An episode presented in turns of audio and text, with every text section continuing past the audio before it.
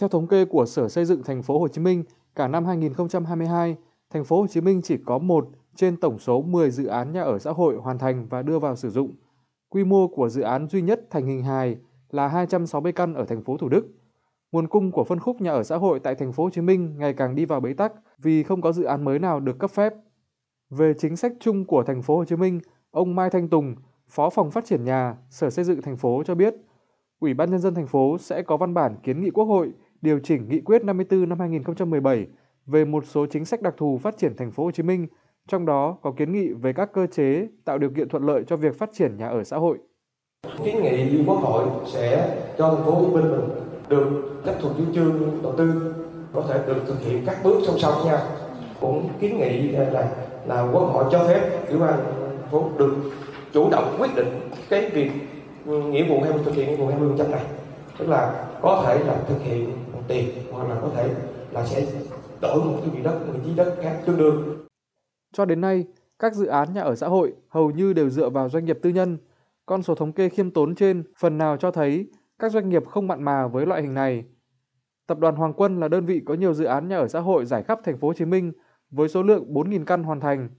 Ông Trương Anh Tuấn, Chủ tịch Hội đồng Quản trị Tập đoàn Hoàng Quân cho biết, khó khăn lớn nhất mà doanh nghiệp gặp phải khi làm nhà ở xã hội là quỹ đất, đặc biệt là quỹ đất công tại thành phố Hồ Chí Minh không còn nhiều. Ông Tuấn đề nghị cơ chế chính sách lĩnh vực nhà ở xã hội sớm được tháo gỡ, ban hành và đưa vào thực tiễn. Về phía các doanh nghiệp, ông Tuấn cũng đề nghị phải hạn chế thiếu sót. Với doanh nghiệp thì chúng ta có nguồn vốn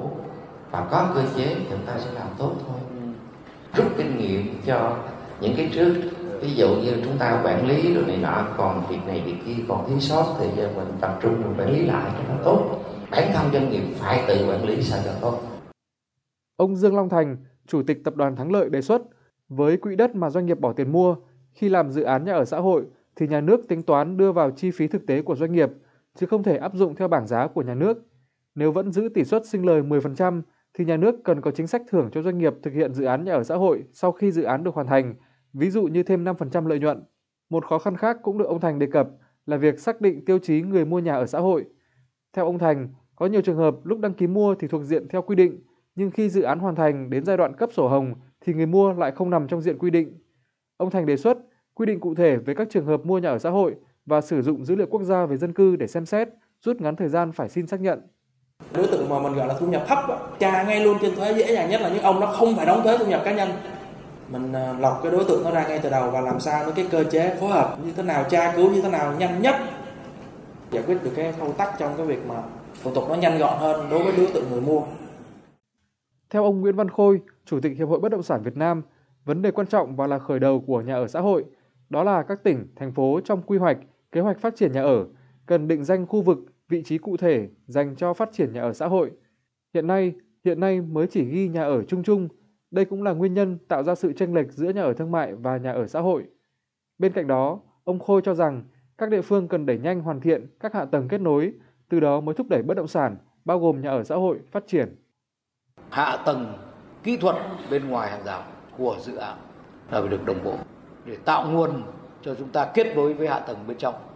Thì như vậy không ai khác chính là chính quyền địa phương. Trước mắt là những cái à, thuộc địa phương có thể quyết định được chúng ta quyết áp sớm. Nhà ở xã hội là một phân khúc nhà ở đặc biệt, mang nhiều yếu tố nhân văn vì cộng đồng. Để đề án 1 triệu căn nhà ở xã hội có tính khả thi, ngoài ưu đãi về vốn, đất đai, rất cần có chính sách đặc thù cho loại hình này đủ sức hấp dẫn các doanh nghiệp tham gia.